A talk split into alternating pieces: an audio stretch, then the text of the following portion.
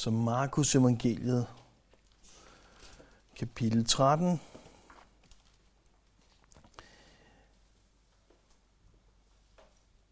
Vi er i midten af Markus kapitel 13, hvor Jesus han taler til nogle af apostlene om de sidste tider.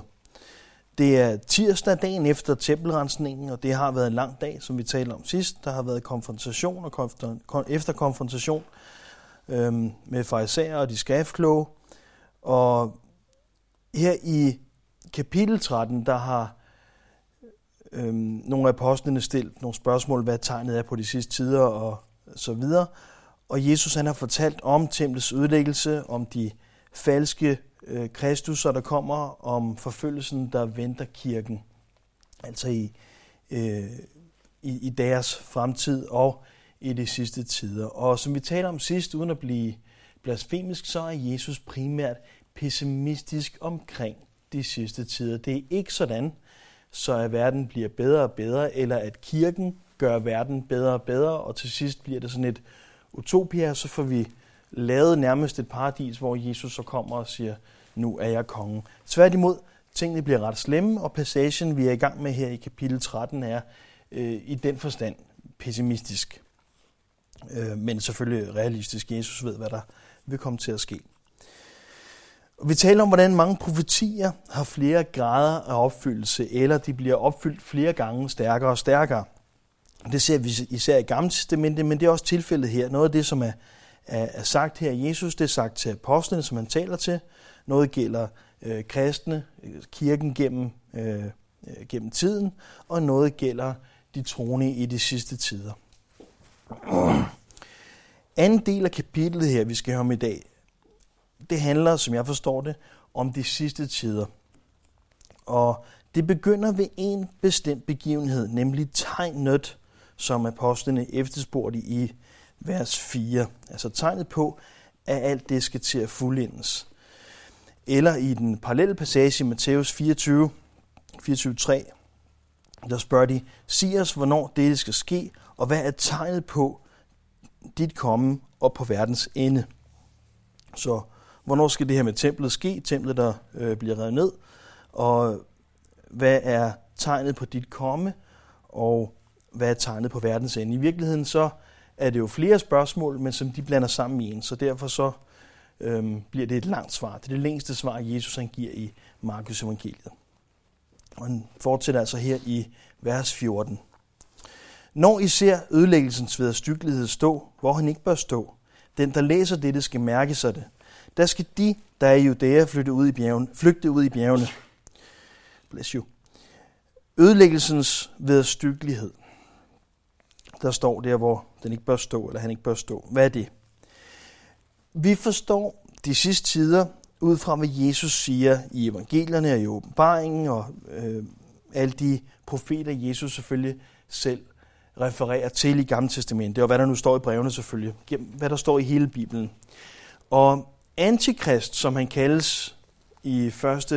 og 2. Johannes brev, han vil fremstå i de sidste tider som en verdensleder, der laver en pagt med Israel. Det er ikke det eneste, han gør, men han laver blandt andet en pagt med Israel, og senere så forråder han dem og forfølger dem, så forfølger jøderne. Han vil vandhælde templet og kræver at blive tilbedt som Gud i midten af de syv års trængselstid. I Matthæus 24:15 står der, når I derfor ser ødelæggelsens vedstyrkelighed, som der er talt om ved profeten Daniel, stå på hellig grund, den der læser det, det skal mærke sig det. Altså den parallelle passage i Matthæus, der refererer Jesus til Daniel, eller til Daniels bog. Og vi gennemgår ikke hele Daniels bog i dag, så her er bare et par smagsprøver. Daniel 9:27 står der, han vil slutte en stærk pagt med de mange i en uge, men midt i ugen vil han bringe slagtoffer og afgrødeoffer til ophør. Ødelæggeren kommer på vederstyggelighedens vinger, og det var indtil den ødelæggelse, der er besluttet, vælger frem mod ødelæggeren selv. Og vi har talt om før, øh, og Daniel fortalte om, da han gennemgik Daniels bog i Gamle Testamente, øh, hvordan sådan en uge er en åruge af syv år, og en almindelig, øh, Øh, et almindeligt begreb brugt på den tid. I Daniel 11:31 står der, nogle af hans herrestyrker tager opstilling og vandhelliger helligdommen, den faste borg. De afskaffer det daglige offer og opstiller ødelæggelsens vedstyggelighed. Og endelig Daniel 12:11 For den tid det daglige offer bliver afskaffet og ødelæggelsens vedstyggelighed opstillet, går der 1290 dage. Det er også 3,5 år.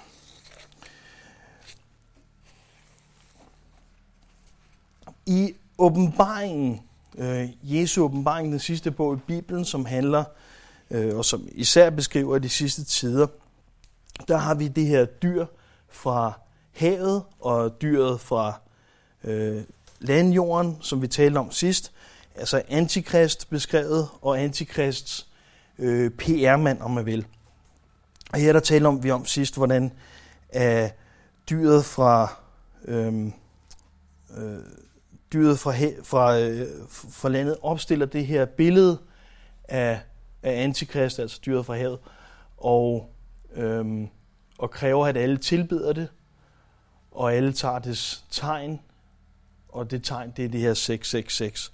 Så øhm, der er ikke nogen, der kan købe eller sælge uden at have det nummer, og, og, øh, og dyret kræver at blive tilbedt som Gud. Der står i øh, åbenbaringen 13.16, Det får alle store og små, rige og fattige, frie og trælle til at sætte et mærke på deres højre hånd eller deres pande, så ingen kan købe eller sælge, undtagen den, der bærer dette mærke. Dyrets navn eller dyrets navns tal. Her kræves der visdom. Den, der har forstand, må regne på dyrets tal, for det mennesketal, det tal er 666. Og det er altså antikrist, der vil tilbes på den her måde, og, og have hans mærke øh, kommer på folks hoveder op, eller på hånden. Ordet vederstyggelighed er ofte brugt i forbindelse med blasfemi eller afgudstyrkelse.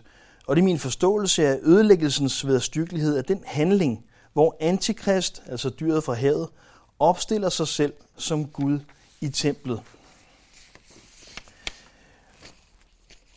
2. Thessaloniker 2, 3 står der, lad ingen på nogen måde forlede jer. Først skal nemlig frafaldet komme, og lovløshedens menneske åbenbares, fortabelsens søn, modstanderen, der ophøjer sig over alt, hvad der hedder Gud og helligdom. Han sætter sig i Guds tempel og udgiver sig selv for at være Gud. Det er en masse forskellige skriftsteder, men det er bare for lige at vise, hvor vi har hele den her idé om, at, at antikrist vil, vil øhm, øh, opstille sig selv som Gud, og det vil være i templet, og han kræver, at alle tilbeder ham, og, og, og det med tegnet, alle skal tage osv. Det er selvfølgelig ud fra en forståelse af hele Bibelen. Vi ser gradvis opfyldelse af det her med øh, øh, templet, der bliver vandhelliget, med øh, Antiochus Epiphanes før Jesus. Han gik ind og slagtede et svin på alteret, og så lavede han templet om til et bordel. Det må sige sig at vandhellige i templet. Men det var altså lang tid før Jesus levede. Det var, så vidt jeg husker, perioden mellem Gamle og Nye Testamente på et eller andet tidspunkt, at han gjorde det. Øhm, vi ser en gradvis opfyldelse i år 70 efter Jesus, da romerne ødelagde templet, og de satte deres, de her standarder, de her øh, øh, militærfaner op med alle deres afgudsting med ørne og så videre på. Og man kan sige, det var jo vandhellige templet, de flåede det ligesom ned, og, og de øh, kom ind med deres faner og alle de her ting. Og det var måske nok ved styggeligheder, i den forstand, at det var blasfemisk, og det var afgudstyrkelse. Øhm, men det var ikke den vederstyggelighed, der medbragte ødelæggelsen. Det Jesus taler om her, det er stadig en fremtidig begivenhed. Ødelæggelsens vederstyggelighed er, når Antikrist opstiller sig selv som Gud i templet. Og det indebærer selvfølgelig også, at der vil komme et tempel i Jerusalem igen.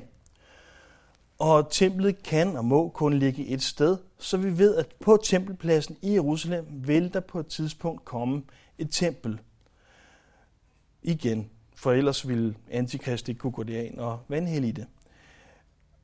Og det lyder plausibelt, og det er vist også sådan, det er lavet i de fleste film og bøger omkring de sidste tider, at Antikrist ligesom vil være den, der laver den her, eller der står, at han vil lave den her pagt med jøderne, og det indbefatter garanteret det tempel, og man kan sige, hvis han kan skabe fred i Mellemøsten, så hvis der senere skal vælges en eller anden verdensleder, jamen så er det plausibelt, det er ham, der bliver valgt, fordi han kunne få lavet det her tempel, uden at øh, der 3. verdenskrig startede lige med det samme i hvert fald.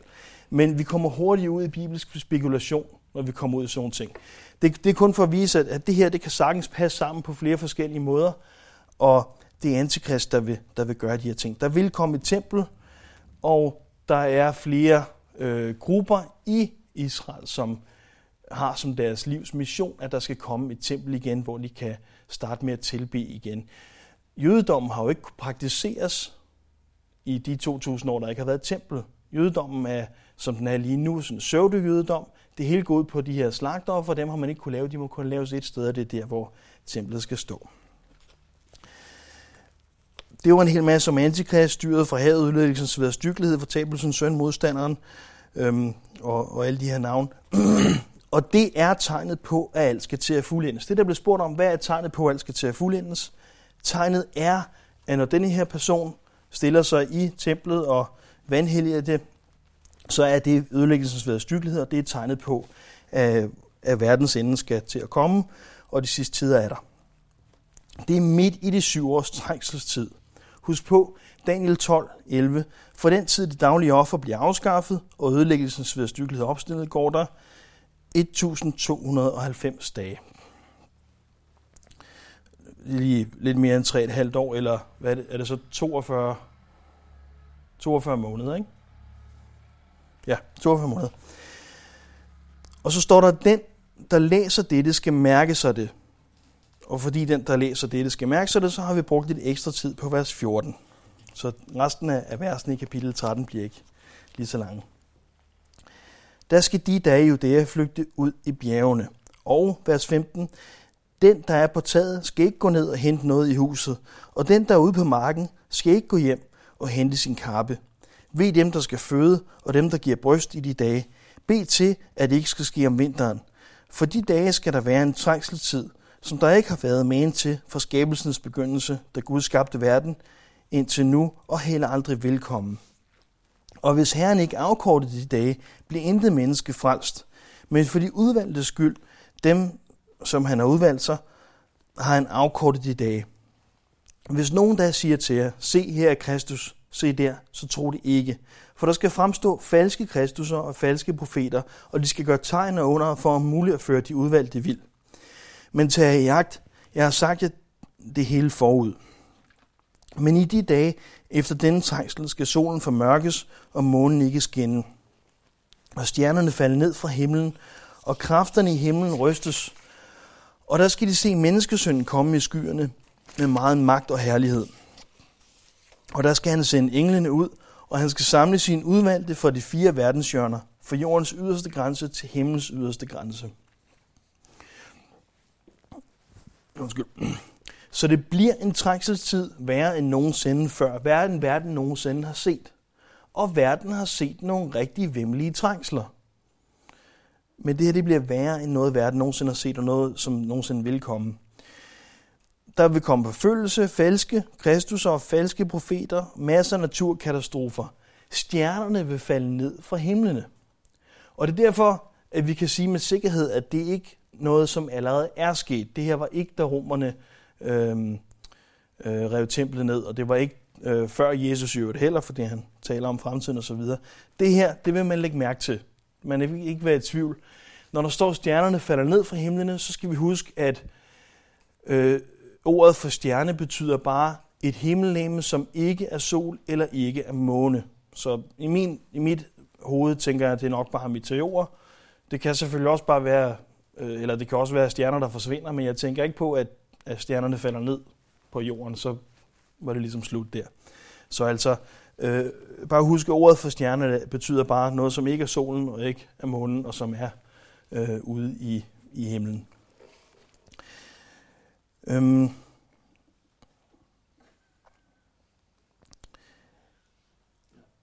Det er en trængselstid, hvor at selve skaberværket nærmest bliver ja, reddet fra hinanden. Eller øh, øh, hvad skal man sige, spole tilbage i nogen. Øh, altså, noget af det vil være uskabt igen, ikke? Blive, blive fået fra hinanden. Fuldstændig sådan, som vi læser det i åbenbaringen i trængselstiderne der. Gud gør, hvad der skal til, og der er stadigvæk mange, som vil komme til frelse i trængselstiderne, når verden bliver rystet. Når verden ligesom bliver rystet under dem, så er der mange, der først vil vælge Jesus der. Det er ligesom det, det går ud på. Og vi ser i åbenbaringen, hvordan der bliver skruet mere og mere op i trængselstiderne, indtil de sidste ligesom har, har valgt, hvad side de vil vælge. Vers 28.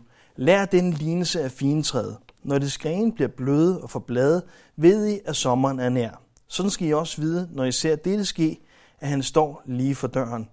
Sandelig siger jeg, denne slægt skal ikke forgå, før alt dette sker.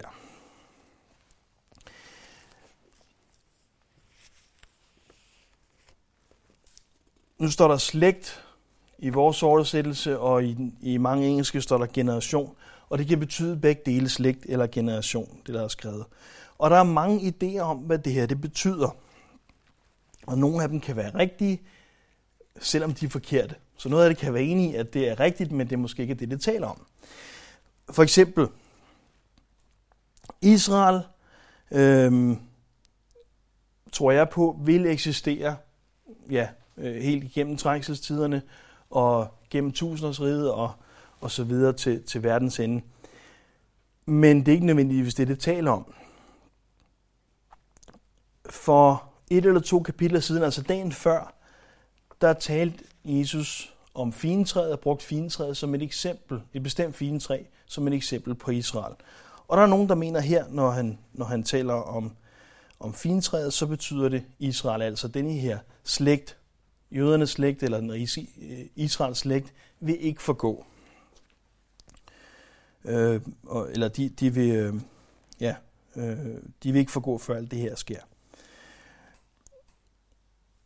Og så er der nogen, der mener, at, øhm, at når fintræet øh, hvad hedder det, begynder at, at få blade, og, og, og man kan se sommerne nær, at det betyder, da Israel genopstod, eller blev genskabt, da øh, staten Israel opstod igen i 1948. Og at den generation, som ser, eller som så Israel øh, opstå igen eller blive skabt igen, den generation vil være den sidste generation, altså vil, vil ikke forgå før øh, det her sker. Og så finder vi ud af det lige om lidt, fordi de er ved at være temmelig gamle, men de øh, eksisterer jo stadigvæk. Der er folk, stadig folk i live, der har levet i 48 selvfølgelig. Så hvad betyder det? Øhm, jeg, jeg foreslår, at det altså som sagt, jeg tror fuldt og fast på, at Israel vil eksistere, men derfor er det ikke nødvendigvis det, som Jesus taler om her. Hele den tekst, vi er i gang med her, den foregår på Olivenbjerget, som var kendt for sine fine træer. Så jeg, jeg forestiller mig, at, at her hvor de sidder og står, der har de fine træerne lige ved siden af sig eller foran sig, og fintræerne virker som en god illustration. Fintræet er et af de sidste træer, der får blade i foråret. Først så ser man de andre øh, træer få blade, men når fintræet får blade, så ved man, at sommeren den er lige for døren. På samme måde vil der være masser af tegn i de sidste tider, men når man ser ødelæggelsens vederstyggelighed, vandhellige templet, ja, så kan man tælle dagene. Så ved man, at det her, det, er, det var det store tegn. Øh, og så kan man helt bogstaveligt tælle dagene, de her øh, 1290 dage til Jesus kommer i herlighed og opretter sit rige. Og den generation, der oplever det, altså ødelæggelsens ved styggelighed, den generation vil ikke forgå. Selvfølgelig er der mange af dem, der vil blive slået ihjel, men generationen vil stadigvæk eksistere, for det er jo kun de her tre et halvt år efter. Det var det, der stod i Daniel 12.11. For den tid, det daglige offer bliver afskaffet, og ødelæggelsens ved styggelighed opstillet, går der 1290 dage. Og fintræet var på det her tidspunkt, vi ved, det selvfølgelig lige før påske, øh, ligesom i illustrationen, der, der var grenene bløde, og øh, ja, bladene var ved at hvad hedder det, folde sig ud og komme ud. Vers 31. Himmel og jord skal forgå, men mine ord skal ikke forgå, siger Jesus. Det er ikke alene en bekræftelse af, at Jesus er Gud. Hans ord holder øhm, resten af historien, og i al tid og også ind i evigheden. Men jeg tror, at Jesus ord vil, Jesu ord vil have betydning i trængselstiderne. når de læser det her, mere end det måske har for os nu. Jeg tror, at netop teksten her vil være en opmundring for de, der kommer til tro efter bortrykkelsen, som lever i trængselstiderne, og som oplever det her mødelæggelsesværstyggelighed, at de kan tænke, det her det fortsætter heldigvis ikke bare i 100 år eller i, i 1000 år. Øh, de kan se enden på det, og de kan bevare håbet. Vers 32. Men den dag eller time er der ingen, der kender hverken englene i himlen eller sønnen, men kun faderen. Vi taler om det sidste, da Jesus han gik i menneskeskikkelse. Øhm, der vidste han ikke, hvornår øh, bortrykkelsen og hans genkomst ville foregå. Jeg er overbevist om, at han ved det nu, hvor han igen er et med faderen, men på det tidspunkt sagde han, jeg ved det ikke engang. Og det, det fortæller os er i hvert fald, at hvis Jesus ikke vidste da han gik på jorden, så er der heller ikke nogen andre, der ved det. Vi talte om sidst, at, at i hvert fald i vores menneskelige logik, der er øh, Satan nødt til at have en kandidat klar hele tiden til at være antikrist, for han ved i hvert fald heller ikke, hvornår at, at de sidste tider er. Vers 33. Tag jagt, hold jer vågne, for I ved ikke, hvornår tiden er inde. Det er ligesom med en mand, der skulle rejse til udlandet. Han forlod sit hus og gav sine tjenere fuldmagt, enkelt sin opgave, og dørvogteren, dørvogteren pålagde han at våge. Våg derfor, for I ved ikke, hvornår husets herre kommer, om det bliver om aftenen, eller ved midnat, eller ved hanegal, eller ved daggry. Lad ham ikke finde jer sovende, når han pludselig kommer. Hvad jeg siger til jer, siger jeg til alle. Våg.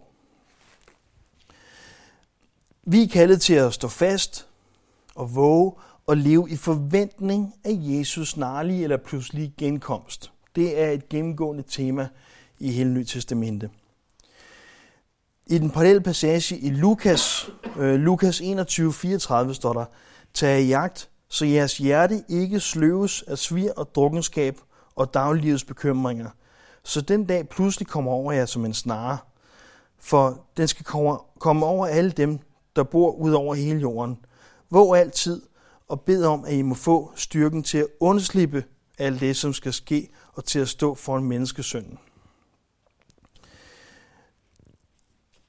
På mig virker det næsten som to modsatte lignelser. Altså den med fintræet og den med manden, der tager til udlandet her. I den ene, der kan man tyde tegnene og helt bogstaveligt tælle dagene efter tegn. Øhm, og i den anden historie, der skal man holde sig vågen og vogte, for ingen kender hverken dagen eller timen. Og det er ikke kun her. Gennem hele skriften, der ser vi Jesus, genkom, Jesu genkomst beskrevet på to forskellige måder. Altså som en overraskelse, øhm, og så her, hvor man, kan, hvor man kan tyde tegnene. Og også i to forskellige, øh, ja, øh, ja, i to forskellige scenarier, altså to forskellige verdener, hvor at, at den ene verden, der vil det være øh, den ene dag, der tager den anden, og folk vil, vil, vil leve, som de altid gjort, har gjort. Og i den anden øh, beskrivelse, der ser vi Jesus komme til en verden, som er, ja, øh, som vi forestiller os trængselstiderne med naturkatastrofer og krig og død og sult og ødelæggelse osv. Øhm, og jeg tror simpelthen, der er tale om to forskellige begivenheder. Bortrykkelsen, som vi ikke kan, kan vide, hvornår sker, som sker, øh, sådan som vi forstår det, før trængselstiderne, men vi ved ikke, hvornår. Og så Jesus synlige genkomst, som er enden på trængselstiderne, de syv års trængselstid, og cirka i midten, der har vi så ødelæggelsens vedstykkelighed, som vi læser det her. Lad os huske, Jesus, han er vores herre, og han kommer pludselig. Og selvom vi har valgt at leve for ham og høre ham til, så kan vi sløves af svir og drukkenskab, men også dagliglivets bekymringer. Det her, det er noget, Jesus han taler til kirken. Det er ikke folk, der ikke er frelst. Det her, det, han, taler, han taler til kirken, folk som er kristne, og han siger, vogt, så I ikke bliver sløvet af svir og drukkenskab.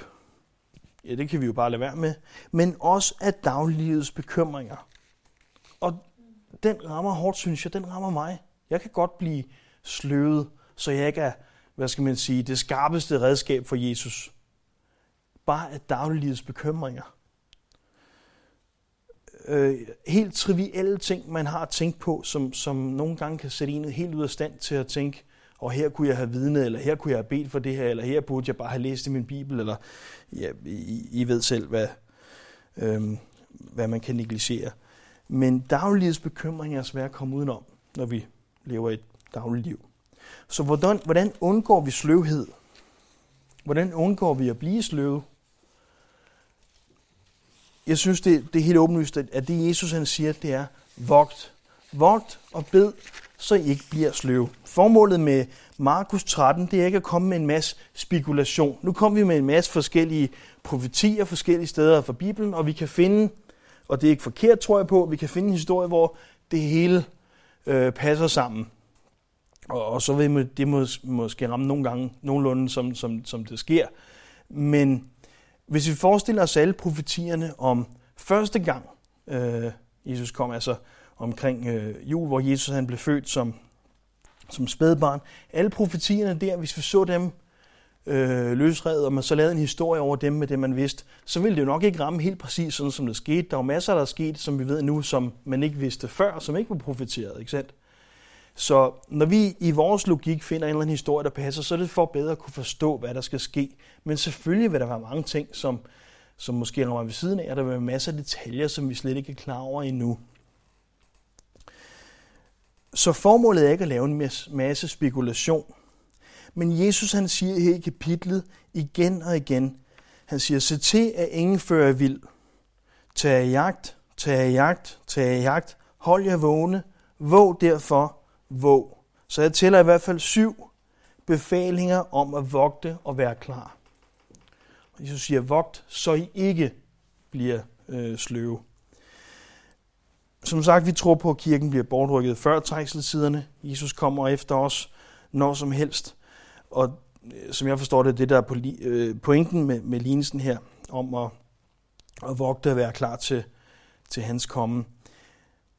Det er den forventning, og det er den tilstand, som kristne gennem tiden har levet i. Altså at være klar til Jesu komme. Og det det tror jeg på, uanset om folk så har haft samme opfattelse af bortrykkelsen, eller at Jesus bare kommer øh, igen uden en bortrykkelse, eller at bortrykkelsen ligger på et andet tidspunkt, så har kristen haft den der fornemmelse af, at Jesus kan komme når som helst. Og det er den, det er den forventning, vi er kaldet til at leve i. Det er den tilstand, som vi er kaldet til at leve i.